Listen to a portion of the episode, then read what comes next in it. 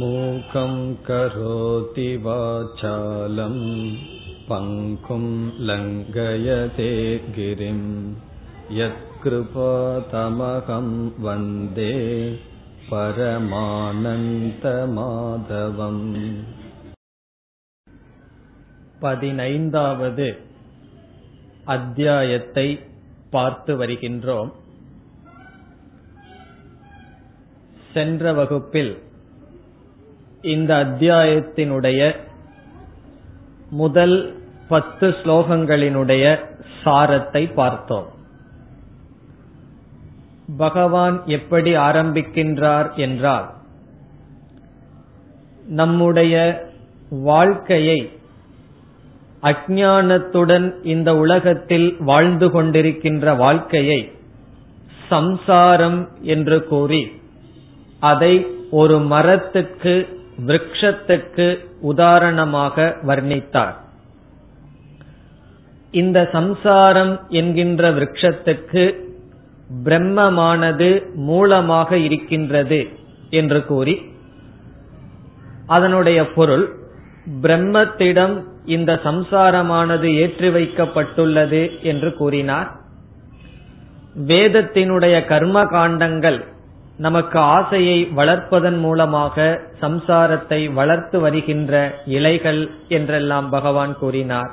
இதை பற்றி பார்த்தோம். இந்த சம்சார விரக்ஷத்தை பகவான் இவ்விதம் கூறுவதற்கு காரணம் வைராகியம் என்ற வாளினால் இதை வெட்ட வேண்டும் என்று சொன்னார். ஒரு மரத்தை நாசப்படுத்துவது இரண்டு விதத்தில் செய்யப்படும். ஒன்று கிளைகளையெல்லாம் வெட்டி எடுத்து மரத்தை பலகீனப்படுத்துதல் அதற்கு பிறகு வேரோடு அதை நீக்குதல். அதேபோல நம்முடைய சம்சாரம் என்ற துயரத்தை இரண்டு படியில் நீக்குகின்றோம். ஒன்று வைராகியம் என்ற முதல் சாதனையினால் சம்சாரத்தை துக்கப்படுத்தாமல் ஓரளவு பாதுகாத்து பிறகு ஞானம் என்ற சாதனையினால் அறியாமையை நீக்கி சம்சாரத்திலிருந்து விடுதலை அடைகின்றோம். அதோடு பகவான் சில பண்புகளை சொன்னார். நிர்மாண மோகா ஜிதசங்க தோஷாகா. மோ தோஷத்திலிருந்து விடுபட்டு என்ன தோஷம்? சங்கம் என்கின்ற தோஷம். பற்று என்பதிலிருந்து விடுபட்டு வைராகியத்தை கூறி பிறகு ஆத்ம ஞானத்தை அடைந்து ஒருவன் சம்சார விரக்ஷத்திலிருந்து சம்சாரத்திலிருந்து விடுதலை அடைய வேண்டும் என்று சொன்னார். இது இந்த பதினைந்தாவது அத்தியாயத்தினுடைய முதல் பகுதி. அடுத்ததாக நாம் பார்த்தது பிரம்ம தத்துவமேதான் ஜீவரூபமாக இருக்கின்றது என்று பார்த்தோம். ஒரு ஜீவன் எப்படி சம்சாரத்தை அனுபவிக்கின்றான்? என்ற கருத்தும் நம்மால் பார்க்கப்பட்டது. ஒரு ஜீவன் என்ற சொல் தமிழில் உயிர் ஆன்மா என்ற பல சொற்களால் பயன்படுத்தப்படுகிறது. இதில் நாம் எதை உயிர் என்று சொல்கின்றோமோ அது வந்து நம்முடைய மனம் ஆத்மாவினுடைய பிரதிபிம்பம் என்று பார்த்தோம். ஞானஸ்வரூபமான ஆத்மா நம்முடைய மனதில் பிரதிபிம்பிக்கின்றது சாஸ்திரத்தில் இந்த பிரதிபிம்பத்தை சிதாபாசம் என்று சொல்வார்கள். இப்படிப்பட்ட மனதை உடைய ஜீவன் ஒரு ஷரீரத்திலிருந்து இனி ஒரு ஷரீரத்திற்கு செல்கின்றான். எல்லாமே ஜடமாக இருக்கும் பொழுது ஜீவனிடம் அறிவை நாம் அனுபவிக்கின்றோம். ஆகவே பிரம்ம தத்துவத்தை இதிலிருந்து நாம் உணர வேண்டும் என்பது கருத்து.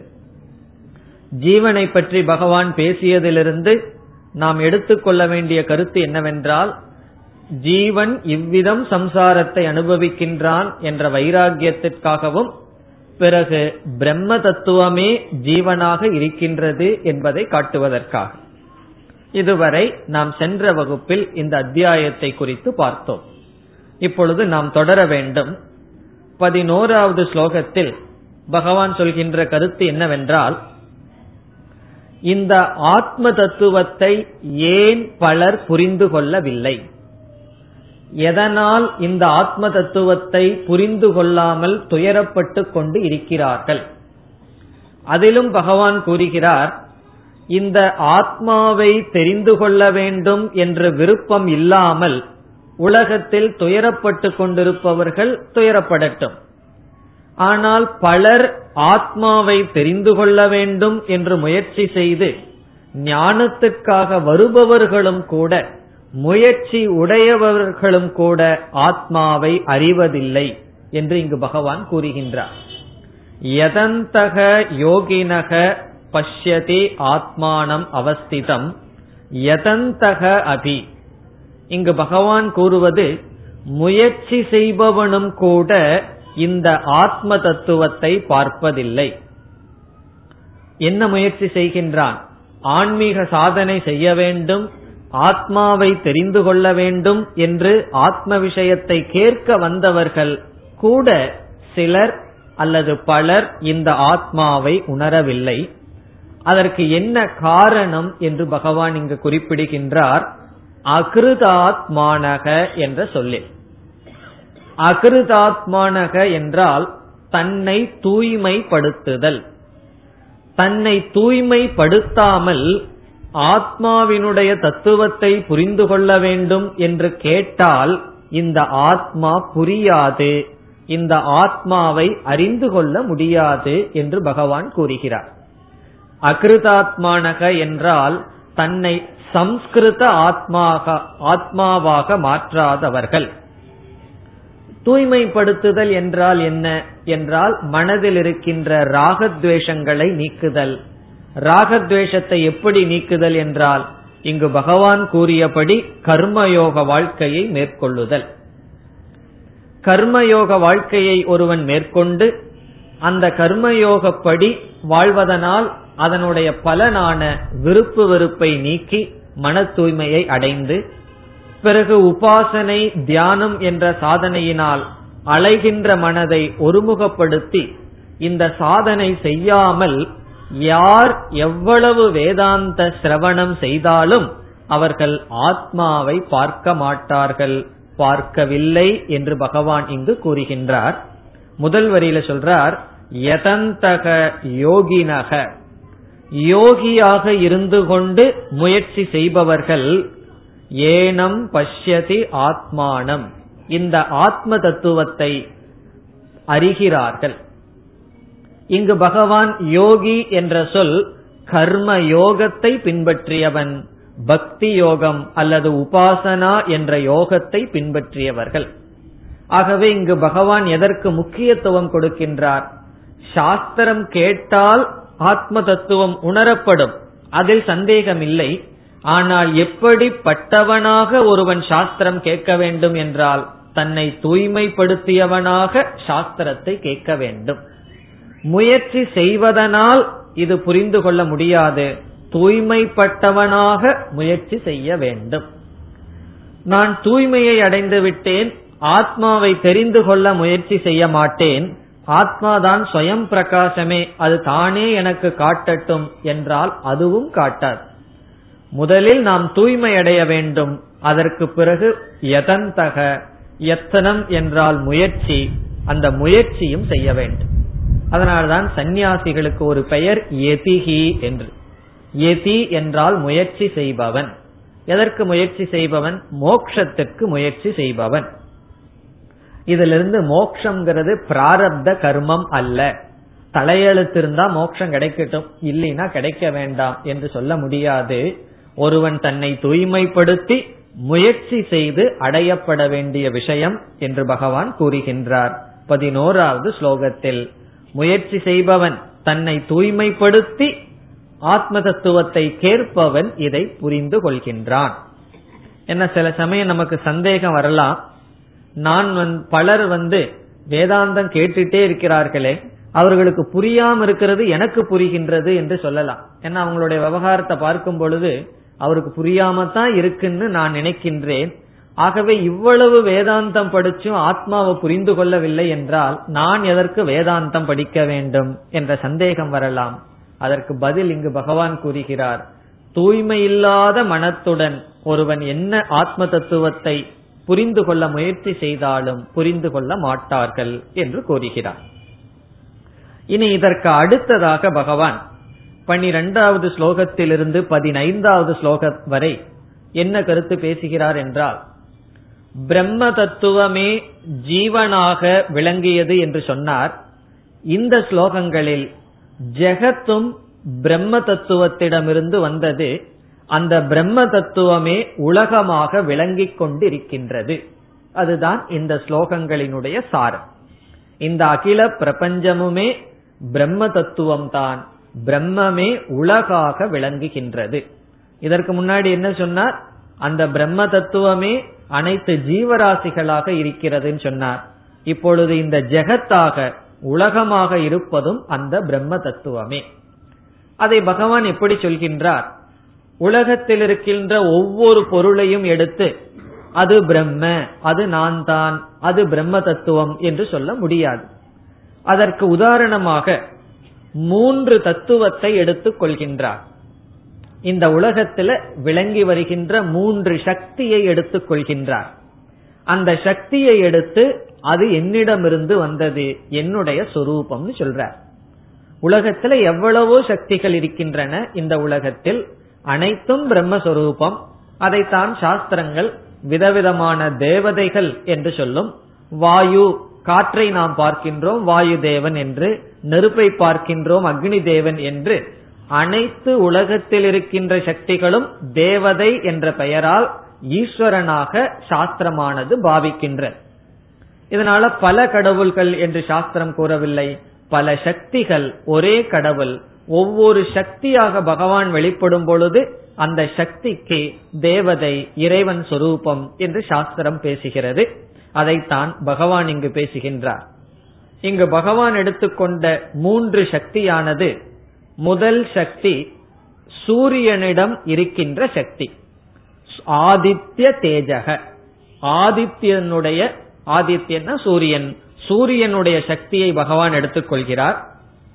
பிறகு இரண்டாவது சக்தி இரண்டாவது பகவானுடைய வெளிப்பாடாக எடுத்துக்கொள்வது சந்திரனுடைய சக்தியை எடுத்துக்கொள்கின்றார். முதலில் சூரிய பிரகாசம் இரண்டாவதாக சந்திர பிரகாசத்தை எடுத்துக்கொள்கின்றார். மூன்றாவதாக அக்னியை எடுத்துக் கொள்கின்றார் அக்னி என்றால் நெருப்பு. நாம் அனுபவித்து வரும் இந்த நெருப்பை எடுத்துக்கொண்டு இந்த உலகத்தில் நான் ஆதித்யனாக இருந்து கொண்டு உலகத்தை பிரகாசப்படுத்துகின்றேன். நான் சந்திரனுடைய ஒளியாக இருந்து கொண்டு உலகத்திற்கு அனுகிரகம் செய்கின்றேன்.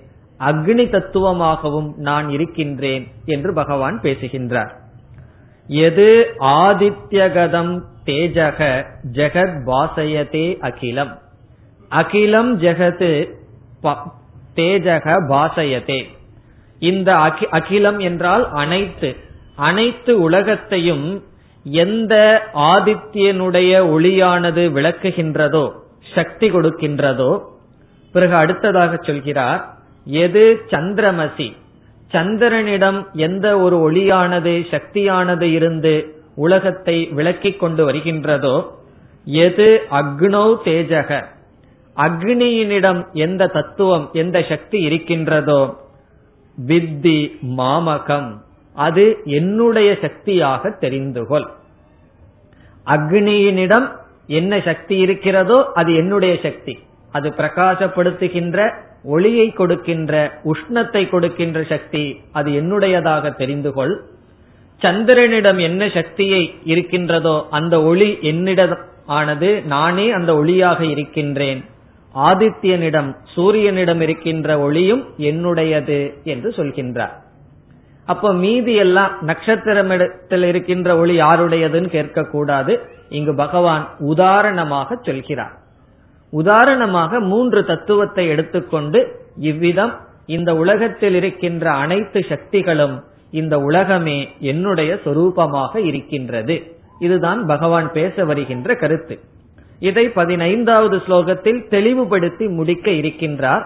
இதற்கு முன் இந்த மூன்று சக்திகளை உதாரணமாக எடுத்துக் கொள்கின்றார். இவ்விதம் பனிரெண்டாவது ஸ்லோகத்தில் இந்த சக்திகளெல்லாம் என்னுடையது என்று சொல்லி இனி அடுத்த ஸ்லோகத்தில் என்ன செய்கின்றார்? ஆதித்யனுடைய சூரியனுடைய சக்தியாக நான் இருந்து கொண்டு உலகத்துக்கு என்ன செய்கின்றேன்? சந்திரனுடைய சக்தியாக இருந்து கொண்டு இந்த உலகத்துக்கு நான் என்ன செய்கின்றேன்? அக்னியினுடைய தத்துவமாக நான் இருந்து கொண்டு இந்த உலகத்துக்கு எப்படி அனுகிரகம் செய்கின்றேன்? என்று பகவான் பேசுகிறார். முதலில் இவைகளெல்லாம் என்னுடைய சக்தி என்றார். பிறகு இந்த சக்திகள் மூலமாக உலகத்திற்கு பகவான் எப்படி அனுகிரகம் செய்கிறார் என்பதை பேசுகின்றார். காமாவிஷ்யச்ச பூதாணி தாரயாமி அகம் ஓஜசா. இப்ப சூரியன் இல்லை என்று வைத்துக் கொள்வோம். நம்முடைய வாழ்க்கை எப்படி இருக்கும்? ஆகவே பகவான் சொல்றார் இந்த பூமிக்குள் சூரியனுடைய சக்தியாக நான் பிரவேசிக்கின்றேன். இந்த பூமியே பகவான் தான். இருந்தாலும் பகவான் சொல்றார் இந்த நானாக இருக்கின்ற பூமிக்குள் என்னுடைய சக்தியான சூரிய பிரகாசம் பிரவேசிக்கின்றது. பிரவேசித்து என்னுடைய அந்த சூரியனுடைய சக்தியினால் அனைத்து உயிர்களையும் தாங்குகின்றேன். ஓஜசான சக்தியினால் தாரயாமி. தாரயாமினா எல்லா ஜீவராசிகளையும் நான் காக்கின்றேன். இப்ப நம்ம சூரியன் வந்து உஷ்ணமா இருந்தா உஷ்ணமா இருக்கே உஷ்ணமா இருக்கேன்னு சொல்லக்கூடாது. அது பகவானுடைய சக்தி. மே மாசத்துல பகவானுடைய சக்தி நம்ம மெட்ராஸ்ல கொஞ்சம் அதிகமா இருக்கும். அதுவும் என்னன்னா அதுவும் பகவானுடைய சக்தி. அதனால முழு முழுக்க கூடாது. என்னன்னா பொறுத்து கொள்ள வேண்டும் சகித்து கொள்ள வேண்டும். இதெல்லாம் சாஸ்திரத்தினுடைய பலன். அனைத்தும் ஈஸ்வரனுடைய சக்தி. ஒரு கால் சூரியன் இல்லைன்னு வைத்துக் கொள்வோமே நம்முடைய வாழ்க்கை இருக்காது. ஆகவே எல்லா ஜீவராசிகளையும் சூரியனுடைய சக்தியாக என்னுடைய சக்தி தான் சூரியனிடமிருந்து வருகின்றது. நான் ஜீவராசிகளை ஆதித்ய தேஜனாக இருந்து கொண்டு காக்கின்றேன். இனி அடுத்தது சொல்றார் சந்திரனுடைய ஒளியாக இருந்து கொண்டு நான் என்ன செய்கின்றேன்? அதை கூறுகின்றார் புஷ்ணாமிச்ச ஔஷதீகி சர்வாகா சோமோ பூத்வா ரசாத்மக சந்திரனுடைய ஒளியாக இருந்து கொண்டு மனிதர்கள் உட்கொள்கின்ற அனைத்து செடி கொடிகளையும் நான் காக்கின்றேன் அப்படின்னு சொல்றார். அதாவது சந்திரனுடைய ஒளியானது நாம் உட்கொள்கின்ற காய்கறிகள் இருக்கின்றதல்லவா அதற்கு சக்தியை கொடுக்கின்றது. அது விஞ்ஞானப்படியும் உண்மைதான். சந்திரனுடைய சக்தியானது ஓஷதி என்றால் நாம் உட்கொள்ளும் உணவு. அந்த உணவைக்கு சக்தியை நான் கொடுக்கின்றேன். நம்ம விதவிதமான உணவுகளை எடுத்துக்கொள்கின்றோம். அந்த உணவுக்கு சக்தி எங்கிருந்து வந்தது என்றால் நான் சந்திரனுடைய ஒளியாக இருந்து அந்த உணவுகளுக்கு சக்தியை கொடுக்கின்றேன். அந்த சக்தியுள்ள உணவை மனிதர்கள் உட்கொள்கிறார்கள் இந்த உலகத்தில் வாழ்கிறார்கள் என்று பகவான் நான் சந்திரனுடைய ஒளியாக இருந்து கொண்டு உலகத்தில் இருக்கின்ற எல்லா ஓஷதிகள் என்றால் மனிதர்கள் உட்கொள்ளும் விதவிதமான வெஜிடபிள் காய்கறிகள் அவைகளை நான் போஷிக்கின்றேன் என்று கூறுகிறார். பிறகு அக்னியினுடைய தத்துவம் அக்னியாக இருந்து கொண்டு நான் என்ன செய்கின்றேன்? அதை பகவான் கூறுகின்றார் அகம் வைஸ்வானரோ பூத்வா பிராணினாம் தேகமாஸ்ருதக. இங்கு அக்னி என்று பகவான் எடுத்துக்கொள்வது வெளியே இருக்கின்ற அக்னியை எடுத்துக்கொள்ளாமல் நம்முடைய வயிற்றிலும் அக்னியானது இருக்கின்றது. நம்முடைய வயிற்றில் எங்க அக்னி இருக்கின்றது என்றால் நம்ம வந்து உணவை சாப்பிடுகிறோம். சாப்பிடுற உணவானது அது சமைக்கப்பட வேண்டும். நம்ம வந்து காய்கறிகளை எல்லாம் சமைக்கிறதுக்கு அக்னியில போடுறோம். கேஸ் ஸ்டவ் வச்சு அது மேல தீயெல்லாம் தீயெல்லாம் வச்சு அதுக்கு மேல காய்கறிகளை போட்டோம்னா அங்க என்ன நடக்குதுன்னா சமையல் நடக்கின்றது. அதை வயிற்றுல போட்ட உடனே அது அப்படியே இருக்குன்னு வச்சுக்கோமே. போடுற இட்லி சாம்பார் எல்லாம் அப்படியே இருக்குன்னு என்ன ஆகும்னா அது ஒன்னும் ஆகாது. ஆகவே அது என்ன ஆக வேண்டும்? அங்கு மீண்டும் சமையல் நடக்க வேண்டும். வெளியே நம்ம சமைக்கிறோம் உள்ளதெல்லாம் உடனே மீதி சமையல பகவான் பாத்துக்கிறார் அவர் வயிற்றுல சமைக்கின்றார் அதை தான் பகவான் சொல்றார் நான் வயிற்றில் மனிதர்கள் ஜீவராசிகள் உட்கொள்கின்ற உணவை வைஸ்வானரன் என்ற அக்னியாக மாறி சமைக்கின்றேன். அப்படின்னு என்னன்னா நமக்கு சமை வயிற்றுக்குள் போடுகின்ற உணவை நான் தான் அந்த உணவை உடலாக மாற்றுகின்றேன். அந்த மாற்றும் அக்னியாக இருக்கின்றேன். அந்த அக்னிக்கு பேரு வைஸ்வானர அக்னிகி என்று பெயர். இப்ப வைஸ்வானர அக்னிகி என்றால் என்ன? நம்முடைய வயிற்றுக்குள் இருக்கின்ற உஷ்ணம். நம்ம உடம்புல உஷ்ணம் இருக்கோ இல்லையோ நம்ம உடம்புல உஷ்ணம் இருக்கு. உஷ்ணம் இல்லைன்னா என்ன செய்து விடுவார்கள்? ஆள் காலின்னு முடிவு செய்து விடுவார்கள். தொட்டு பார்ப்பார்கள் கொஞ்சம் உடம்புல உஷ்ணம் இருக்கான்னு. உஷ்ணம் இருப்பது அக்னி தத்துவம். அந்த அக்னி தத்துவமாக நான் இருக்கின்றேன். மனிதர்கள் உட்கொள்ளும் உணவை நான் செரிக்க வைக்கின்றேன் என்று சொல்கின்றார். பிராண அபான சமாயுக்தக. அந்த அக்னி தூண்டி விடுவது நம்முடைய பிராணன் அபானன். இப்படி தேகத்தில் நான் இருந்து கொண்டு நானே தான் இருக்கேன்னு சொல்ற. அதனாலதான் சாப்பிடுறதுங்கிறதும் கூட ஒரு அக்னி கோத்திரம் சொல்லுவார்கள். பிராணாக்னி கோத்திரம் சொல்லுவார்கள். பிராணாக்னி கோத்திரம் சொன்னா சாப்பிடுறதுன்னு அர்த்தம். காரணம் என்ன? அங்க பகவான் இருக்கின்றார். இங்க வயிற்றுக்குள்ள அக்னியாக. ஒரு ஹோம குண்டத்துல அக்னி இருக்கு. அதுல நம்ம பொருள்களை போர்த்து ஹோமம் செய்கின்றோம். அதே போல நம்முடைய வயிற்றில் இருக்கிற அக்னி யார்னா பகவானா. அதற்கு ஹோமம் பண்றதுன்னு என்னன்னா? சாப்பிடுவது ஹோமம். அதனால ஹோமத்துல வந்து அளவா போடுவோம் ஒழுங்கா ஹோமம் பண்ணுவோம். அதே போல என்ன செய்யணும்னா? வயிற்றுக்குள்ள பகவான் இருக்கார் அவர் அணையாம காப்பாற்றணும் ஒழுங்காக உணவை சாப்பிட வேண்டும். ரெஸ்பெக்ட் பண்ணணும். ஆனா அப்படி நம்ம செய்யறோமா? ஏதாவது சாப்பிடுற பதார்த்தம் கொஞ்சம் அதிகமா போயிடுதுன்னு வச்சுக்கோமே. என்ன சொல்லுவார்கள்? அதை வேஸ்ட் பண்ண வேண்டாம் அப்படின்னு சொல்லி வாயில போடுவார்கள். அப்ப டஸ்ட் பின்ன விட நம்ம வயிற்ற ரொம்ப சீப்பா நினைச்சிட்டோம். வெளியே போட்டோம் அப்படின்னா அது ரொம்ப மோசம். அதனால எவ்வளவு சாப்பிடுறோமோ சாப்பிட்டு வயிற்றுல போட்டுக்கலாம்னு சொல்லி. அது என்னன்னா பகவானை வந்து டிஸ்ரெஸ்பெக்ட் பண்ற மாதிரி. அவருக்கு அவமரியாதை செய்வது போல். இங்கு பகவான் சொல்றார் நான் ஒவ்வொரு ஜீவனுடைய வயிற்றில் இருந்து கொண்டு அக்னியாக இருந்து கொண்டு அவர்களுடைய உணவை சரிக்கின்றேன். அதனால் அவர்கள் வாழ்கிறார்கள். இது எப்படின்னா மூன்று தத்துவத்தை பகவான் எடுத்துக்கொண்டு இந்த மூன்று தத்துவமாக உலகத்தில் நான் எப்படி இருக்கின்றேன் என்று கூறினார். பிறகு இப்படி சொல்லிக் கொண்டிருக்கின்ற பகவான் நமக்கு சந்தேகம் வரலாம். மத்ததெல்லாம் பகவான் இல்லையா? இந்த மூன்று தான் பகவானா? உடனே அடுத்த ஸ்லோகத்தில் பதினைந்தாவது ஸ்லோகத்துல பகவான் சொல்லி முடிக்கின்றார். தானே இந்த ஜெகத்தாக இருத்தல் என்ற தத்துவத்தை முடிக்கின்றார்.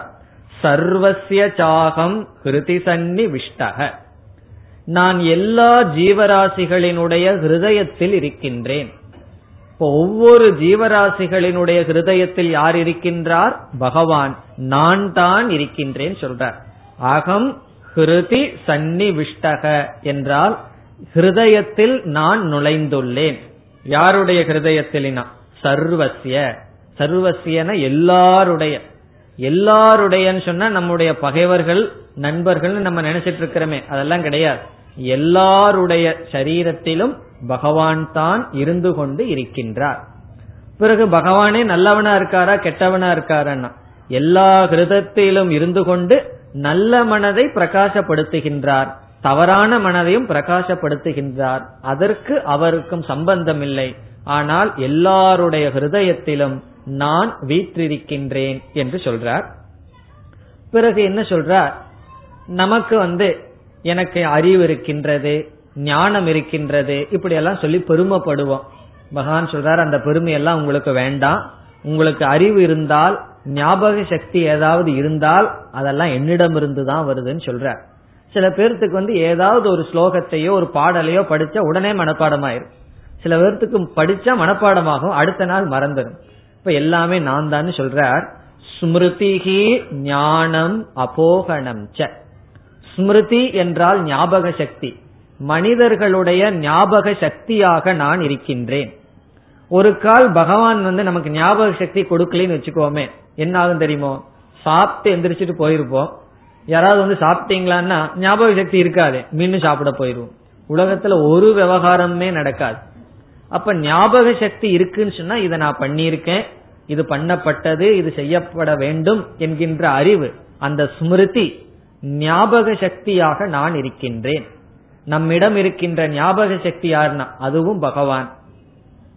பிறகு நம்மிடம் ஏதாவது ஒரு ஞானம் இருந்தால் ஒரு அறிவு இருக்குன்னு வச்சுக்கோமே சந்தேகம் அப்படி இருந்ததுன்னா அதுல அதுலயும் உனக்கு பெருமை இல்லைங்கிறார் பகவான் ஞானம்.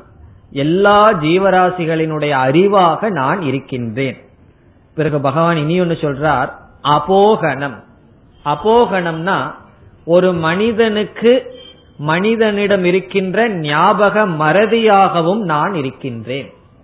நம்ம சில விஷயங்களை மறந்துடுறோம்னு வச்சுக்கோமே பகவான் சொல்றார் அதுவும் நான் தான். என்னாலதான் மனிதர்கள் மறந்து விடுகிறார்கள். சில பேர் சொல்லுவார்கள் எனக்கு வயசாக மறதி அதிகமாயிடுதுன்னா. பகவான் சொல்றாரு அது நான் தான். நான் தான் உள்ள இருந்துட்டு அந்த வேலையை பண்றேங்கிற அதனால நம்ம துக்கப்பட வேண்டாம். பகவான் அந்த வேலையை கொஞ்சம் நமக்கு அதிகமா பண்றாருன்னு வச்சுக்க வேண்டியதுதான். இப்ப ஞாபக மறதியும் நான் தான் சொல்ற இத நம்ம ஒரு கோணத்துல பார்த்தா ஞாபக மறதிங்கிறது நல்ல குணம் இல்லைன்னு தோணும். உண்மைதான். நல்ல விஷயத்த மறந்துட்டா அது நல்ல குணம் அல்லதான். ஆனால் இனியொரு கோணத்தில் ஞாபக மரதி அப்படிங்கிறது பகவான் நமக்கு கொடுத்த பெரிய பாக்கியம் ஒரு பெரிய கிஃப்ட் ஞாபக மரதி எப்படி என்றால் நமக்கு ரொம்ப முக்கியமானவர் ஒருவர் இறந்து போயிடுறாருன்னு வச்சுக்கோமே. அப்ப நமக்கு எவ்வளவு துக்கம் இருக்கும்? ரொம்ப துக்கம் இருக்கும். இறந்த உடனே அவரை நம்ம பிரிஞ்சிட்டமே அப்படிங்கிற துக்கம் இருக்கு நம்ம எவ்வளவு சீக்கிரம் மறந்துடுறோம்? ஒரு மூணு மணி நேரம் அல்லது அவர் காடு போன உடனே அடுத்தது நம்ம காஃபியை குடிச்ச உடனே மறந்துடுறோம். அப்படி மறக்கலைன்னு வச்சுக்குவோமே. அவர் ஒருவர் நமக்கு ரொம்ப விரும்பியவர் இறந்து விட்டார். அந்த இறத்தல்ங்கிறது அந்த நேரத்துல என்ன ஞாபகம் இருந்ததோ அது இருந்ததே இருந்து கொண்டே இருந்ததுன்னு வச்சுக்கோமே இப்ப வாழ்க்கை என்ன ஆகிறது? அழுது கொண்டே இருக்க வேண்டியது இருக்கு. இப்ப எத்தனையோ விஷயங்கள் நம் மனதிலிருந்து சென்று விடுகிறது. அது ஒரு பகவானுடைய கிஃப்ட் அது இருக்கிறதுனாலதான் நம்ம வாழ்க்கை சாதாரணமா நடக்குது. இங்க பகவான் சொல்றார் அந்த ஞாபக மறதியாகவும் நான் தான் இருக்கின்றேன்னு சொல்லி சொல்ற. ஞாபகம் அறிவாகவும் மனதில் ஞாபகம் இருந்தால் அந்த ஞாபக சக்தியாகவும் மறதியாகவும் நான் இருக்கின்றேன். அதனால எதை மறக்கணும்னா அது அறிவை பொறுத்து இருக்கு. நல்ல விஷயங்களை எல்லாம் மறந்துட்டு பகவான் ஞாபகம் மறதியா இருக்காருன்னு சொல்லக்கூடாது. நல்ல விஷயங்கள் எல்லாம் உள்ள போட்டு வச்சுட்டு நம்ம யாராவது ஒரு அவமானப்படுத்தி ஒரு வார்த்தை சொல்லிட்டாங்கன்னு வச்சுக்கோமே. இருபது வருஷத்துக்கு முன்னாடி நீ கல்யாணத்துல சாப்பாடு நல்லா இல்லைன்னு சொன்ன. மறக்காம இருக்கும். அதையெல்லாம் மறந்து விட வேண்டிய விஷயம். எதை மறக்க கூடாது நல்ல விஷயங்களை மறக்க கூடாது தவறான விஷயங்கள் மறக்கப்பட வேண்டும். அப்படி மறக்கும் சக்தியாக நான் இருக்கின்றேன். மறந்து விடுதல் அப்படிங்கிறது ஒரு சக்தி. ஞாபகம் வச்சுக்கிறதுங்கிறது ஒரு சக்தியை போல மறந்து விடுதல்ங்கிறது ஒரு சக்தி. அது சாதாரணமா சொல்லுவோம். அவர் ரொம்ப நல்லவர் கோவப்படுவார் உடனே மறந்துடுவார். அப்ப சகஜமா நம்மோட பழகுவார்னு சொல்றோமே. அது ஒரு விதமான சக்தி. நம்மிடம் மற்றவர்கள் தவறாக பழகினால் தவறான சொற்களை சொன்னால் அதை மறந்து பழக வேண்டும். அது ஒரு விதமான சக்தி. வயசாக மறதி வர வர நல்லது. எதை மறக்கிறோம் நம்ம? தேவையில்லாததான மறக்கிறோம். சந்தோஷப்படணும். ஏன்னா தேவையில்லாத விஷயங்கள் மறக்க மறக்க மனது தெளிவாகும். பிறகு நல்ல விஷயங்களை உள்ள போட்டு வச்சுக்கணும். அதனால மறதி ஆகுதே அப்படின்னு சொல்லி யாரும் வருத்தப்படக்கூடாது. ஏன் வருத்தப்படுகிறார்கள்னா வயதான காலத்திலயும் எல்லா காரியத்தையும் செய்யணும்னு ஆசை. வீட்டில் இருக்கிற எல்லா பொறுப்பையும் செய்யணும்னு ஆசை. மறந்துடுறோம். உடனே வருத்தம் வந்துடுது. நான் செய்ய முடியலையேன்னு. பகவானே வயதான காலத்துல ஒரு வேலையும் செய்யாத ஜபம் பண்ணிட்டு வீட்டில் உட்கார்ந்துருன்னு சொல்லித்தான் மறதிங்கிற சக்தியை கொடுக்கிறார். நமக்கு அந்த வேலை வேணும்னு சொல்றதுனாலதான் பிரச்சனை வருது. பகவான் சொல்றார் மறதிங்கிற சக்தியாக நான் இருக்கின்றேன் ஞாபக சக்தியாக நான் இருக்கின்றேன் அறிவாக நான் இருக்கின்றேன். இனி அடுத்ததாக எப்படி இருக்காரா? வேதைச்ச சர்வைகி அகமேவ வேத்தியக வேதம்னு நம்மிடம் ஒரு சாஸ்திரம் இருக்கு. அந்த வேதங்கள்ல எத்தனையோ கருத்துக்கள் பேசப்பட்டுள்ளது. வேதம்ங்கிறது பெரிய விஷயம். நான்கு வேதங்கள்னு நம்ம படிச்சிருக்கோம். அந்த அனைத்து வேதங்களினால் இறுதியாக அறியப்பட வேண்டியவன் யார்? பகவான் சொல்றார் நான் தான்.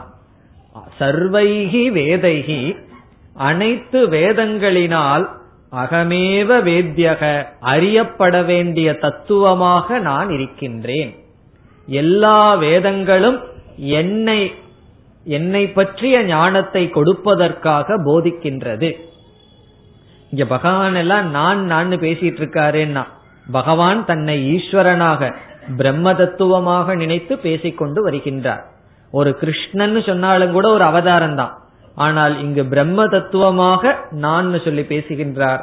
ஆகவே எல்லா வேதங்களிலும் அறியப்பட வேண்டியவனாக நான் இருக்கின்றேன். அப்போ ஒரு சந்தேகம் வரலாம். இல்லையே வேத மந்திரங்கள் இந்த கர்மத்தை செய்யு சொல்லியிருக்கே இந்த தியானம் செய்யு சொல்லியிருக்கேன்னா அதனுடைய பதில் அந்த கர்ம எதற்கு செய்ய சொல்லியிருக்கு? மன தூய்மைக்காக. மன தூய்மை எதற்கு? ஆத்ம தத்துவத்தை தெரிந்து கொள்வதற்காக. பிரம்ம தத்துவத்தை தெரிந்து கொள்வதற்காக. ஆகவே பகவான் சொல்றார் இறுதியாக பார்த்தால் என்னை அறிவதற்காகத்தான் அனைத்து வேதங்களும். இப்ப வேதமே எதற்காகன்னா அந்த பகவானை தெரிந்து கொள்வதற்காக. வேறு வேறு காரணத்துக்காக அல்ல. பகவானை தெரிந்து கொள்ளவே வேதமானது உருவாக்கப்பட்டது. இனி அடுத்த கேள்வி. இந்த வேதத்தை செய்தவர்கள் யார்? இந்த வேதம் யாரிடமிருந்து வந்தது? இந்த வேதாந்தமும் யாரிடமிருந்து வந்தது? இந்த சம்பிரதாயமானது யாரிடமிருந்து வந்தது? என்ற அடுத்த கேள்வி. பகவான் பதில் சொல்றார் வேதாந்த கிருத் வேதவித் ஏவச்ச அகம். வேத வேதாந்தத்தை உருவாக்கியவன் நான் தான் இந்த வேதாந்தத்தை அறிபவனும் நான் தான் வேதாந்தத்தை உபதேசிப்பவனும் நான் தான் இந்த வேதாந்தத்தை கேட்பவனும் நான் தான் சொல்ற. அதாவது நானே குருவாகவும் இருக்கின்றேன் நானே சிஷ்யனாகவும் இருக்கின்றேன். வேதாந்த கிருத் என்றால் வேதாந்தத்தை உபதேசிப்பவர். வேதாந்த சம்பிரதாயத்தை காப்பவர் வேதாந்தத்தை உருவாக்கியவர் அவரும் நானாகத்தான் இருக்கின்றேன். வேதாந்தவித் அல்லது வேதவித் என்றால் குருவாகவும் நான் இருக்கின்றேன் சிஷ்யனாகவும் நான் இருக்கின்றேன் என்று சொல்கின்றார். இப்ப வேதத்துக்கும் வேதாந்தத்துக்கும் உள்ள வேறுபாடு என்ன? வேதம் என்றால் வேதம்ங்கிற சொல் எல்லா பகுதிகளையும் குறிக்கின்றது. அப்ப வேதம் வேறு வேதாந்தம் வேறு என்றால் வேறு அல்லதான். இருப்பினும் வேதம் என்ற சொல் பொதுவாக முதல் பகுதியை மட்டும் குறிக்கும். வேதத்தினுடைய கர்மகாண்டத்தை மட்டும் பொதுவாக வேதம் என்ற சொல் குறிக்கும். பிறகு வேதாந்தம் என்றால் வேதத்தினுடைய கடைசி பகுதி. இப்ப வேதம் சொன்னாவே வேதத்தினுடைய கடைசி பகுதியும் குறிக்கப்படுகிறது. அது முழு வேதம் சொன்னா அப்படி ஒரு பொருள். சம்பிரதாயத்தில் இனி ஒரு பொருளும் இருக்கின்றது. வேதம்னா முதல் பகுதி. வேதாந்தம் என்றால் வேதத்தினுடைய கடைசி பகுதி. அந்த பகுதிக்கு உபனிஷத் என்று பெயர். அந்த உபனிஷத்தை உருவாக்கியவன் நான் தான் என்ன சொல்றார் பகவான்? என்ன தெரிஞ்சுக்கிறதுக்கான உபாயத்தையும் நான் தான் உருவாக்கினேன். உபனிஷத்துக்குள்ள போனா என்ன தெரிஞ்சுக்கலாம்? பகவான் யார்? பகவானுடைய சொரூபம் என்ன? நம்முடைய சொரூபம் என்ன? பகவானுக்கு நமக்கு என்ன? உறவு இருக்கின்றது. இவைகளை எல்லாம் தெரிந்து கொள்ளலாம். பகவான் சொல்றார் அதுவும் நானாகத்தான் இருக்கின்றேன். பிறகு வேதவித் என்றால் இந்த வேதாந்தத்தை தெரிபவனும் அறிபவனும் நானாக இருக்கின்றேன். முழு வேதத்தில் அறியப்பட வேண்டியவன் நான். என்னிடமிருந்தே மனிதர்களுடைய மனதில் எல்லா விதமான பாவனைகளும் தோன்றின. நானே வேதாந்தத்தை உருவாக்கியவன். அந்த வேதாந்தத்தை அறிபவனுமாக இருக்கின்றேன். இவ்விதம் இந்த ஸ்லோகங்களில் பனிரெண்டாவது ஸ்லோகத்தில் ஆரம்பித்து பதினைந்தாவது ஸ்லோகம் வரை பகவான் பிரம்ம தத்துவம் ஜெகத்தாக இருக்கிறது என்று சொல்லி முடித்தார். முதலில் ஜீவன் ஜீவனாக இருப்பதும் பிரம்ம தத்துவம் என்று சொன்னார். இதிலிருந்து அத்வைதத்தை பகவான் நிலைநாட்டி விட்டார் இதற்கு முன்னாடி என்ன செய்தார்? இந்த சம்சாரம் என்பதை விரக்ஷமாக கற்பனை செய்தார். இனி நாம் இந்த ஸ்லோகத்தின் இந்த அத்தியாயத்தினுடைய கடைசி ஐந்து ஸ்லோகங்களுக்கு வருகின்றோம். பதினாறாவது ஸ்லோகத்திலிருந்து கடைசி ஸ்லோகம் வரை பகவான் என்ன பேசப் போகிறார் என்ற தத்துவத்திற்கு வருகின்றோம். இந்த பகுதியில் பகவான் பேசுகின்ற கருத்து என்னவென்றால் அகில சிருஷ்டியை இரண்டாக பிரிக்கின்றார். இந்த உலகத்தினுடைய படைப்பை இரண்டாக பிரிக்கின்றார். பிறகு இந்த படைப்புக்கு அப்பாற்பட்டிருக்கின்ற நிர்குண தத்துவத்தை ஒன்றாக பகவான் பேசுகின்றார். அதற்கு பகவான் பெயரும் கொடுக்கின்றார். எப்படி பிரிக்கின்றார் என்று பார்த்தால் துவௌ இமௌ புருஷௌ லோகே க்ஷரக அக்ஷரகச்ச க்ஷரக அக்ஷரக என்ற சொல்லால் அனைத்து பிரபஞ்சத்தையும் இரண்டாக பிரிக்கின்றார். க்ஷரக என்ற சொல்லுக்கு பொருள் அழிவது மாறுவது என்று பொருள். நம்முடைய கண் முன் எவைகளெல்லாம் தோன்றுகின்றனவோ படைக்கப்பட்டதோ அவைகளை ஷரக க்ஷரக என்று சொல்கிறார். க்ஷர புருஷக என்று பகவான் சொல்ல போகிறார். அதுவும் பகவான் தான். அது பகவானிடமிருந்து வேறாக இல்லை. இப்ப க்ஷர புருஷகன்னு சொன்னா இந்த உலகத்துல எவைகளெல்லாம் பார்க்கப்படுகிறதோ எவைகளெல்லாம் மாறுகின்றதோ அனைத்து தத்துவத்தையும் பகவான் க்ஷர புருஷக என்று சொல்றார். பிறகு இந்த மாறுகின்ற விதவிதமான விசித்திரமான உலகம் எந்த மாயா தத்துவமிடமிருந்து வந்ததோ அந்த மாயையை பகவான் அக்ஷர புருஷக என்று சொல்கிறார். அது பகவான் இங்கு கொடுக்கின்ற பெயர் அக்ஷர புருஷக. அக்ஷரம் சொன்னா மாயா தத்துவமாக இருக்கின்ற பிரம்ம தத்துவம். பொதுவாக அக்ஷரம் என்ற சொல்லுக்கு அழியாதது என்று ஒரு பொருள். இந்த அக்ஷரத்துக்கு இனி ஒரு பெயர் இங்கு பகவான் கொடுக்கின்றார் கூட்டஸ்தக என்ற பெயரையும் இங்கு கொடுக்கின்றார். க்ஷரக சர்வாணி பூதாணி க்ஷரமாக இருக்கின்ற தத்துவம் அனைத்து உயிரினங்களும் அக்ஷரமாக இருப்பது அழியாதது கூட்டஸ்தன் என்றால் அழியாத தத்துவம். சாதாரணமாக வேதாந்தத்தில் அக்ஷரம் என்ற சொல் நிர்குண பிரம்மத்தை குறிக்கும். க்ஷரம்னா அழிவது அக்ஷரம்னா அழியாதது. ஆனால் இந்த இடத்தில் மட்டும் பகவான் அக்ஷரம் என்ற சொல்லை எதற்கு பயன்படுத்துகிறார் என்றால் மாயா தத்துவத்திற்கு பயன்படுத்துகிறார். காரணம் என்னன்னா மாயையும் அழியாது. அது எப்பவும் பிரம்மத்தை சார்ந்து இருந்து கொண்டே இருக்கும் ஆனா அது இருக்கான்னு சொன்னா அது இருக்குன்னு சொல்ல முடியாது இல்லைன்னு சொல்ல முடியாது. நம்முடைய நிழல் போல. நம்முடைய நிழலை அழிக்க வேண்டுமா அழிக்க முடியுமா என்றால் நம்மை சார்ந்து அது இருக்கின்றது. அதனால் அது ஏதோ ஒரு தத்துவம் இருப்பது போல் தெரிகிறது.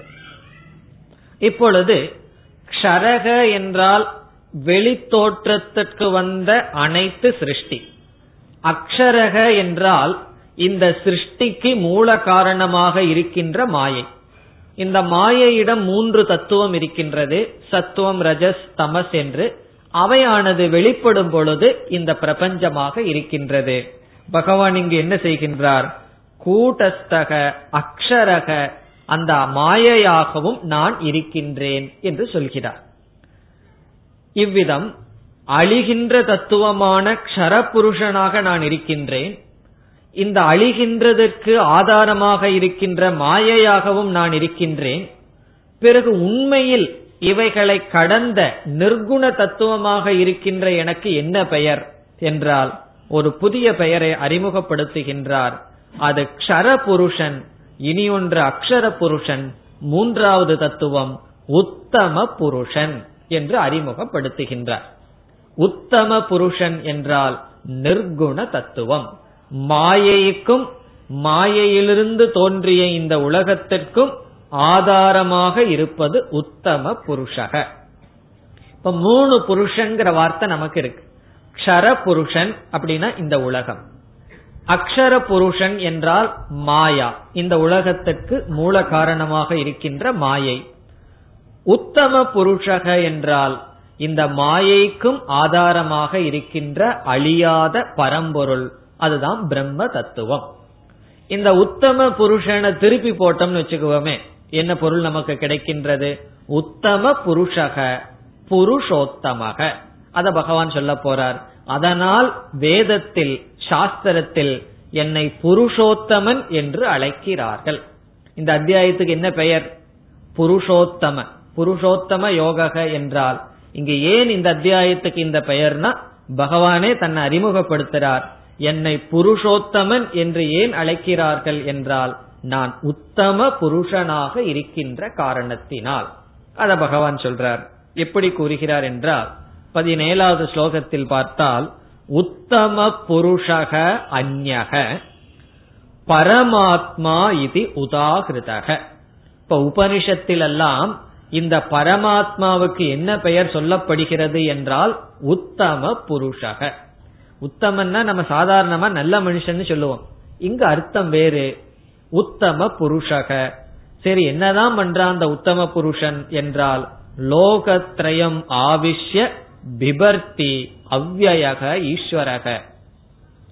வியம் என்றால் செலவு அல்லது தேய்ந்து விடுதல். அவ்வியம் என்றால் அழியாதது. நான் அழியாதவனாகவும் தேயாதவனாகவும் இருக்கின்றேன். இந்த முழு அகில உலகத்தையும் நான் காக்கின்றேன் என்று சொல்கின்றார். பகவான் எப்படி காக்கின்றார் இந்த அகில உலகத்தையும் என்றால் இந்த அகில உலகமும் பகவான் மீது ஏற்றி வைக்கப்பட்டுள்ளது. எப்படின்னா வேதாந்தத்துக்கு வந்தாவே நம்ம எங்க போகணும். கயிற்றுக்கும் பாம்புக்கும் நம்ம செல்லணும். இந்த கயிறானது தவறாக புரிந்து கொள்ளும் பொழுது பாம்பாக பார்க்கப்படுகிறது. இந்த பாம்புக்கு ஆதாரமாக என்ன இருக்கின்றது? கயிறானது இருக்கின்றது. நம்ம என்ன சொல்லலாம்? கயிற்றிலிருந்து பாம்பு தோன்றியது.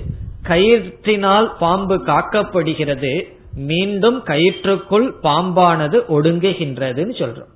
இது எப்படி இருக்குன்னா நிஜமாலுமே பாம்பு தோன்றி நிஜமாலுமே கயிறு வந்து பாம்பை காப்பாத்திட்டு இருந்து மீண்டும் வந்து பாம்பு கயிற்றுக்குள்ள போச்சான்னா அது மாயையினால் இது இவ்விதம் தோன்றுகிறது. பிறகு இந்த கயிறானது பாம்பு இருக்கும் பொழுதும் பாம்பு ஒடுங்கும் பொழுதும் பாம்பு தோன்றும் பொழுதும் ஏதாவது மாற்றம் கயிறுக்கு வந்துள்ளதா என்றால் ஒரு மாற்றமும் வரவில்லை. ஆகவே அவ்வியக அழியாத தத்துவமாக நான் இருக்கின்றேன். புருஷோத்தமக நான் புருஷோத்தமனாக இருக்கின்றேன். பிறகு அடுத்த ஸ்லோகத்துல சொல்றார் யாது காரணத்தினால் எஸ்மாத் க்ஷரம் அதீதக அகம்.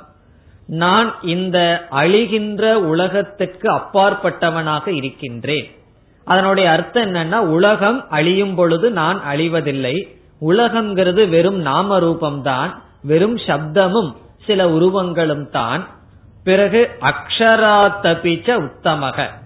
அக்ஷரமான அக்ஷரம் என்றால் இங்கு மாயை. அந்த மாயைக்கும் மேலாக நான் இருக்கின்றேன். அதக அஸ்மி லோகேச்ச வேதேச்ச பிரதித புருஷோத்தமக. இங்கு பகவான் தன்னையே அறிமுகப்படுத்துறார்.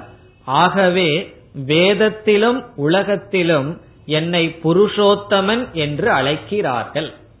என்னை ஏன் புருஷோத்தமன் என்று அழைக்கிறார்கள் என்றால் நான் அழிகின்ற பிறகு ஆதாரமாக இருக்கின்ற மாயைக்கு அப்பாற்பட்டவனாக உத்தமனாக நான் இருப்பதனால் லோகத்தில் லோகத்துல யார் இந்த பகவான புருஷோத்தமன் சொன்னா ஞானிகள் அர்த்தம். ஞானிகள் இதை உணர்ந்து என்னை புருஷோத்தமன் என்று சொல்கிறார்கள் வேதத்திலும் என்னை புருஷோத்தமன் என்று அழைக்கிறார்கள் என்று இந்த பதினெட்டாவது ஸ்லோகத்தில் பகவான் என்ன செய்கின்றார்? மூன்று தத்துவத்தை அறிமுகப்படுத்துகின்றார். அகில பிரபஞ்சத்தையே அனைத்தையும் மூன்றாக பகவான் பாவித்து விட்டார். ஒன்று வெளித்தோற்றத்துக்கு வந்த இந்த தத்துவம். இனி ஒன்று இதற்கு ஆதாரமாக இருக்கின்ற மாயை. ஆதாரமாக இருக்கின்ற மாயைனா உபாதான காரணமாக இருக்கின்ற மாயை. பிறகு பகவான் பரம்பொருள் பரமாத்மா என்பது விவர்த்த உபாதான காரணம். இந்த சொற்கள் எல்லாம் இதற்கு முன்னாடி நம்ம படிச்சிருக்கோம். உபாதான காரணம்னு சொன்னா ஒன்றே ஒன்றாக மாறி வருவது. உதாரணமாக பாலானது தயிராக மாறுவது. அந்த தயிர உபாதான காரணம் சொல்லலாம். விவர்த்த உபாதானம்னு சொன்னா கயிறானது பாம்பாக தெரிவது. அப்படி நான் மாறாமல் மாயையும் மாயையிலிருந்து மாறி வருகின்ற இந்த பிரபஞ்சத்திற்கும் காரணமாக இருந்து வருகின்றேன் என்று சொல்லி வேதாந்தத்தினுடைய கருத்தை சொல்லி கடைசி இரண்டு ஸ்லோகத்தில் பகவான் என்ன செய்கின்றார்? இந்த ஞானத்தினுடைய பலனை சொல்கின்றார். இப்படிப்பட்ட ஞானத்தை அடைஞ்சா என்ன பலன் என்று சொல்கின்றார். யக மாம் ஏவம் அசம்மூடக ஜானாதி. இப்ப நம்ம வந்து இறைவனை வழிபடுறோம். இறைவனை தெரிஞ்சுக்கணும்னு விரும்புகின்றோம். இங்க பகவான் சொல்றார் இந்த விதத்தில் எவன் என்னை அறிகின்றானோ? என்ன வந்து நான் சொன்னதுபடி இப்ப நான் என்ன உபதேசம் செய்தேனோ அவ்விதம் என்னை யார் தெரிந்து கொள்கிறார்களோ? அவர்கள் யார்னா? அசம்மூடக மூடர்கள் அல்லாதவர்கள். அப்படின்னா என்ன தெரியாதவர்கள் யாருன்னு அர்த்தம்? என்ன இந்த விதத்துல தெரிஞ்சுக்கலன்னு சொன்னா வேற விதத்துல என்னை தெரிந்து கொண்டால் அவர்கள் சம்மூடக நன்கு மோகத்தில் உட்பட்டவர்கள். ஏன்னா சில பேர்த்துக்கு கிருஷ்ணர் ராமர் மீதே வேற்றுமை வந்துவிடும். ஹரே ராமா ஹரே ராமா ஹரே ராமான்னு சொல்லி கிருஷ்ணரை சொல்லக்கூடாதான். முதல்ல கிருஷ்ணரை தான் போடணும். அப்படி சில பேர்த்துக்கு விருப்பம். அதற்கு பிறகுதான் ராமர் என்று தெய்வங்களுக்குள் பேதம் பிறகு மனிதர்களுக்குள் பேதம் உலகத்தில் பேதம் என்ற இருமையுடன் இருமையுடன் இந்த உலகத்தை பார்ப்பவர்கள் என்னை அறிந்து கொள்ளவில்லை. நான் இங்கு கூறியபடி என்னுடைய உண்மையான சொரூபம் அழியாததாகவும் புருஷோத்தமனாகவும் என்னை பிறகு நானே மாயா தத்துவமாகவும் அதிலிருந்து வந்த உலகமாகவும் யார் அறிகிறார்களோ? எப்படி நான் புருஷோத்தமம்? மீண்டும் பகவான் அந்த வார்த்தையை சொல்றார். என்னை புருஷோத்தமனாக யார் அறிகிறார்களோ சக சர்வவித். இங்க பகவான் அவர்களுக்கு ஒரு டைட்டில் சொல்றார். அவர்கள் அனைத்தையும் அறிந்தவர்கள். சர்வவித்துன்னு சொன்னா சர்வம்னா அனைத்து. வித் என்றால் அறிந்தவர்கள். எப்படின்னா என்னை புருஷோத்தமனாக யார் தெரிந்து கொள்கிறார்களோ அவர்கள் அனைத்தையும் அறிந்தவர்கள். பஜதி மாம் சர்வபாவேன. அவர்கள் சர்வ எல்லா விதத்திலும் என்னை அடைகிறார்கள். இங்கு பஜதி என்றால் பிராப்னோதி அடைகிறார்கள். அவர்கள் அனைத்தையும் அறிந்தவர்களாகவும் பிறகு என்னை அவர்கள் வந்து அடைகிறார்கள் என்று பகவான் கூறுகின்றார். அனைத்தையும் அறிந்தவர்கள் சொன்னா அவர்களிடம் போய் கை நீட்டிட்டு இருக்க கூடாது. எனக்கு ஜோசியம் சொல்லுங்க உங்களுக்கு எல்லாம் தெரியுமேன்னு சொல்லி. அனைத்தும் அறிபவர்கள் என்றால் அனைத்திற்கும் மூல காரணமான பிரம்மத்தை அறிந்தால் அனைத்தையும் அறிந்ததாகிறது. இந்த உலகத்துல மாயையில எத்தனையோ ஞானம் இருக்கின்றது. அவைகளெல்லாம் ஒரு இடத்துல சங்கரர் சொல்றார் அவித்யாகி அபராவித்யா. இதெல்லாம் அபராவித்யா அவித்யா அது அறியாமைன்னு சொல்ற. இந்த உலகத்துல என்ன ஞானம் இருந்தாலும் அது அவித்யா அறியாமை. பிறகு என்ன வேணும்னா பிரம்ம ஞானம் இருந்தால் அது வித்யா அது பராவித்யா. இந்த ஞானத்தினுடைய பலன் என்னன்னா ஈஸ்வர பிராப்திகி. அந்த ஈஸ்வரனை அடைதல் பிரம்ம வேத பிரம்மைவ பவதி என்பது உபனிஷத் வாக்கியம். பிரம்மத்தை அறிபவன் பிரம்மமாகவே ஆகின்றான். அது எப்ப முடியும் சொன்னா. இப்போ ஒரு கழுதையை அறிபவன் கழுதையாக மாற முடியுமா? முடியாது. ஆனால் பிரம்மத்தை அறிபவன் பிரம்மமாக மாறுகின்றான். காரணம் என்னவென்றால் அவன் பிரம்மனாக இருப்பதனால். அவன் பிரம்மனாகவே இருப்பதனால் பிரம்மத்தை அறிபவன் பிரம்மனாக ஆகின்றான். மனிதனை அறிபவன் மனிதனாக ஆகின்றான். காரணம் என்ன? அவன் மனிதனாகவே இருக்கின்ற காரணத்தினால். ஆகவே இங்கு பகவான் சொல்றார் என்னை அறிபவர்கள் என்னை அடைகிறார்கள். இனி கடைசி ஸ்லோகத்தில் என்ன செய்கின்றார்? நான் இவ்வளவு நேரம் சொன்னது சாதாரண விஷயம் அல்ல இதி குஹ்யதமம் சாஸ்திரம். குஹ்யம் சொன்னா ரகசியம். தமம் சொன்னா ரகசியத்திற்குள் ரகசிய ரகசியம். நான் ஒரு பெரிய ரகசியத்தை சொல்லி இருக்கின்றேன். என்ன இத போய் பகவான் ரகசியம்னு சொல்றாரு என்ன ரகசியம்னா என்ன? அது யாருக்கும் தெரியாம இருக்கிறது ரகசியம். ஆனா அவர்களிடம் சொல்லிவிட்டா அது ரகசியமா இல்ல. இந்த வேதாந்தம்ங்கிறது பெரிய ரகசியம். காரணம் என்ன? சொன்னாலும் புரிவதில்லை. சொன்னா சொன்னதற்கு அப்புறம் அது ரகசியமா இருக்கு. ஏன்னா பதில் சொல்லிட்டார் பகவான் தன்னை பக்குவப்படுத்தாதவர்களிடம் இந்த வேதாந்தத்தை நம்ம சொன்னாலும் நம்ம ரகசியத்தை காப்பாத்துறோம்னு அர்த்தம். காரணம் என்ன? புரியாதுன்னு பகவான் கூறுகிறார். சோ குஹ்யதமம். ரகசியத்துக்குள்ளும் பெரிய ரகசியத்தை நான் உனக்கு சொல்லியுள்ளேன். இந்த சொன்னது என்னன்னா இதம் சாஸ்திரம். பகவான் வந்து இப்ப நான் சொன்னதுதான் சாஸ்திரம் என்று சொல்கிறார். சாஸ்திரம்னு என்ன? வேதாந்த சாஸ்திரம். நான் வேதாந்த சாஸ்திரத்தை சுருக்கமாக கூறினேன். ஏன் கொஞ்சம் ரொம்ப கூறுறதேனா சுருக்கமா கூறுறதே கேட்கறது கஷ்டமா இருக்கு. வேற ஏதாவது டாபிக் பேசினா கீதையில நல்லா இருக்கு. நல்ல பண்புகளை எல்லாம் பேசிட்டு இருந்தா கேட்கறதுக்கு நல்லா இருக்கு.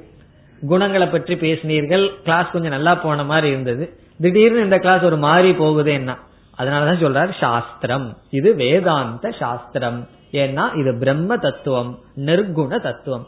சகுணம்னா விதவிதமான குணம் இருக்கும். கல்யாண குணம் கேட்கறதுக்கு நல்லா இருக்கு. நிர்குணம்னா அங்க என்ன இருக்குன்னா அங்கு நிர்குணம் இருக்கின்ற காரணத்தினால் இங்கு பகவான் என்ன சொல்றார்? சாஸ்திரம். இந்த சாஸ்திரத்தை நான் உனக்கு உபதேசம் செய்தேன். மயா. என்னால் உபதேசம் செய்யப்பட்டது. பிறகு அர்ஜுனன் கேட்கலாம் வேற எல்லாத்தையும் விட்டுட்டு என்ன பிடிச்சி ஏன் உபதேசம் பண்ணீங்கன்னு சொல்லி? பகவான் சொல்றார் அனக. அனக என்றால் பாபமற்றவனே. அர்ஜுனனை பார்த்து அழைக்கிறார் ஏ பாபமற்றவனே பாபமற்ற அர்ஜுனா நீ பாபமற்றவனால் இங்க என்ன பாபம் அவனுக்கு போயிருக்குன்னா? அந்த வினயம் வந்திருக்கே. கேட்டானே கார்பண்ய தோஷக என்னுடைய புத்தி எல்லாம் குழம்பி இருக்கு நீங்க எனக்கு உபதேசம் செய்யுங்கள் சரணடைகிறேன்னு கேட்டானே. ஆகவே அவனுடைய பாபம் போய் நீ என்னிடம் யாசித்ததனால் இந்த சாஸ்திரத்தை நான் உனக்கு சொன்னேன். இதை நீ என்ன செய்யணும்? நான் உனக்கு சொல்லியாச்சு. அத நீ கேட்டு என்ன பண்ணணும்னு இரண்டாவது வரியில் சொல்றார் ஏதத் புத்துவா. ஏதத் புத்துவா என்றால் இதை நன்கு அறிந்து கொண்டு இதை நன்கு புரிந்து கொண்டு புத்திமான் சியாத் புத்திமான்னா ஞானியாக ஆவாயாக. நான் சொன்ன இந்த சாஸ்திரத்தை நன்கு கேட்டு நீ ஞானியாக ஆவாயாக.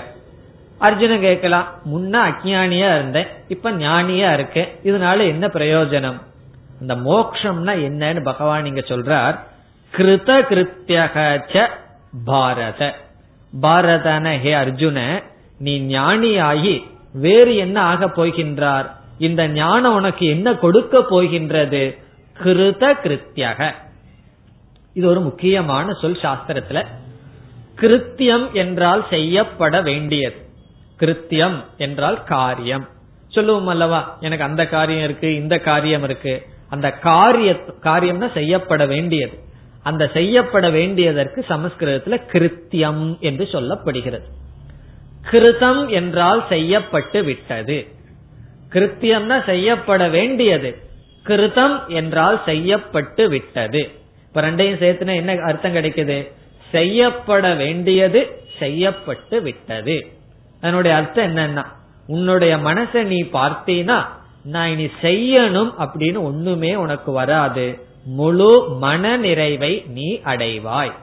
நம்ம வாழ்க்கையை நம்ம பார்த்தோம்னு சொன்னா நம்ம மனசு எப்படி தெரியுமா? நான் வாழ்க்கையில செய்ய வேண்டித்ததெல்லாம் செய்து முடித்து விட்டேன். இனி செய்ய வேண்டித்தது ஒன்னும் கிடையாது. என்ன இருக்குன்னா உபனிஷத் சொல்லும் அப்படிப்பட்ட ஞானி என்னதான் பண்ணிட்டு இருக்கான்னா தாவதேவ சிரம். தாவதேவ சிரம் சொன்னா அவன் காத்துட்டு இருக்கான்? எதற்குனா பிராணம் போகட்டும். தாவதேவ சிரம் யாவன்ன விமோக்ஷதே. இந்த பிராணம் போற வரைக்கும் அவன் வெயிட் பண்ணிட்டு இருக்கானா இதனுடைய அர்த்தம் என்னன்னா மரணத்துக்கு முன் இவன் மரணத்தை ஏற்றுக்கொள்கின்றான் அல்லது வரவேற்கின்றான். நம்ம எல்லாம் மரணத்துக்கு தயாரா இருக்கிறோமா? எத்தனை வருஷம் ஆனாலும் தயாராயிருவோமோ? ஒரு எண்பத்தஞ்சு வயசு பாட்டிகிட்ட போய் கேட்டு பாருங்க உங்களுக்கு மரணம் வேணுமான்னு சொல்லி. வேணும்னு சொல்லுவாங்க தலைகளை வலிச்சிட்டு இருக்கும்போது. அதெல்லாம் இல்லாம நல்லா இருக்கும்போது இல்லையே இன்னும் கூட ரெண்டு நாள் சூரியனுடைய உதயத்தை பார்த்துட்டு போறனே என்றுதான் சொல்ல தோணும். காரணம் என்ன? இனியும் இந்த உலகத்துல வாழணும்ங்கிற ஆசை அவ்வளவு சுலபமா போறதில்ல. ஆனா யம தர்மராஜா கூட்டிட்டு போயிருவார் நமக்கு ஆசை போகலையும் எல்லாம் வச்சிருக்க மாட்டார். இங்க பகவான் சொல்றார் இந்த உலகம் நம்மை துறப்பதற்கு முன் நீ உலகத்தை துறந்து விடுவாய். இந்த உலகம் வந்து நம்ம வந்து நீ ஒண்ணு செய்யாத பேசாமருன்னு சொல்றதுக்கு முன் இவன் பேச்சை செயலை துறந்து விடுவான் மன நிறைவை அடைவான். இந்த கிருத்த கிருத்தியகங்கிறதனுடைய அர்த்தம் என்னன்னா மன நிறைவை அடைவான். நம்ம எந்த அளவுக்கு மோட்சத்தை அடைஞ்சிருக்கோம் எந்த அளவுக்கு ஆன்மீக வாழ்க்கையில முன்னுக்கு போயிட்டு இருக்கோம்ங்கிறது இதுதான் ஸ்கேல் எதுக்குமே ஒரு அளவுகோல் வேணும் அல்லவா? அது என்னன்னா எவ்வளவு செய்ய வேண்டியது நமக்கு இருக்கோ அவ்வளவு சம்சாரம். செய்ய வேண்டித்தது எவ்வளவு குறைவா இருக்கோ அவ்வளவு தூரம் மோக்ஷம்.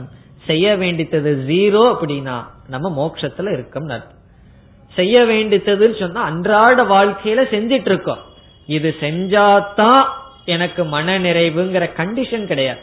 அப்படின்னா எதுக்கு சாப்பிடுறீங்க எதுக்கு இங்க வர்றீங்கன்னு கேட்கலாம். எதுக்கு வர்றீங்க எதுக்கு உபதேசம் பண்றீங்க செய்ய வேண்டியது ஒண்ணு இல்லைன்னா என்ன செய்யறதுன்னா எப்பவும் போல சாதாரண வாழ்க்கை நடத்திட்டு இருக்கோம் ஆனால் இது நடந்தாதான் எனக்கு மன திருப்தி என்பது கிடையாது. நம்மிடமே அப்படி இல்லைன்னு சொன்னா மற்றவர்கள் இப்படி நடந்தாதான் எனக்கு மன திருப்திங்கிறதுக்கு எங்க இடம் இருக்கு? இப்ப என்ன எப்படி இருக்கு மனசுனா அவரவர்கள் இப்படி இப்படி நடந்தாதான் எனக்கு திருப்தின்னு இருக்கு. இங்க பகவான் சொல்றார் யார் எப்படி இருந்தாலும் நீ எப்படி இருந்தாலும் மன நிறைவை அடைவாய். புத்திமான் சியாத்துங்கிறது புத்தியில நிறைவை அடைவாய். அறிவில் நிறைவை அடைவாய். இங்கு மனதில் நிறைவை அடைவாய். பிறகு மோக்ஷம்னா என்ன? அறிவிலும் மனதிலும் நிறைவாக இருத்தல் மோக்ஷம்.